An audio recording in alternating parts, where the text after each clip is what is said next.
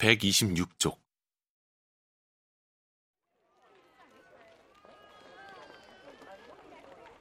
페루는 어둠에 묻혀 있었다.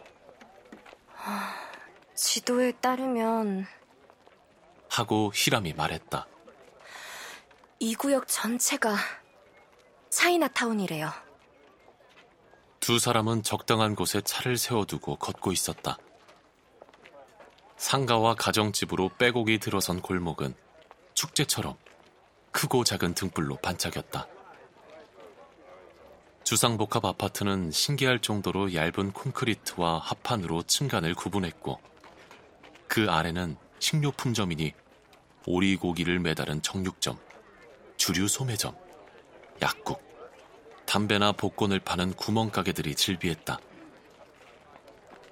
좋기 반 백년은 넘겼을 건물과 건물 사이는 거미집처럼 줄이 복잡하게 이어져 있었는데 만국기가 걸려 있어야 할 그 자리엔 대부분 빨래들이 휘황찬란하게 내걸려 있었다. 항일 운동가와 혁명가들이 활동하던 무렵에 중국 조계지는 훨씬 컸다고 하더군요. 하나가 첨언했다. 히람은 여전히 지도를 붙들고 있었다. 동구 전체가 외국의 혁명 지도자들로부터 만주에서 온 아나키스트에 데카당스 시인들까지 뒤섞여 아주 대단했나 봐요. 재즈 피넛을 찾는 건 생각만큼 어렵지 않았다. 상가로부터 떨어진 한적한 골목 안쪽에 숨어 있었지만 몇 블록에 걸쳐 이어진 입장객들의 줄이 명소의 위치를 쉽게 알려주었다. 하나와 히람은 입을 다물지 못했다. 입장을 기다리고 있는 사람들의 성분도 각양각색이었다. 퇴근을 마치고 곧장 달려온 직장인 그룹도 있었고 꼿꼿하게 정장과 중절모 차림을 지키는 노신사도 있었다.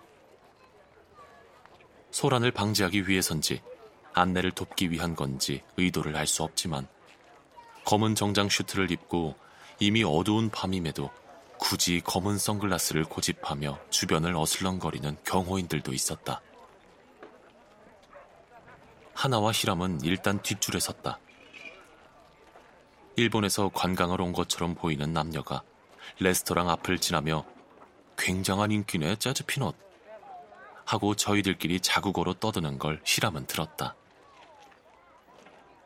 들어갈 수나 있을지 모르겠다고 하나는 걱정했다. 마침내 입장이 시작됐는지 스태프로 보이는 직원이 레스토랑에서 나왔다. 그러나 먼저 안내를 받는 건 예약 손님들이었다. 동네 중국집 오듯 예약을 미리 하지 않은 하나와 히람은 더디게 줄어드는 차례를 기다리며 주변을 구경할 수밖에 없었다. 재즈 피넛 앞에선 이미 축제가 벌어지고 있었다. 작은 앰프와 스네어 드럼만 가져와 거리 공연을 하는 밴드. 보도블록 위에 벼룩시장. 해괴망측한 옷차림들. 대마 초임이 분명한 필터 없는 담배를 나눠 피우고 있는 젊은이들. 배낭을 맨 중년의 외국인 부부. 암표를 파는 상인들.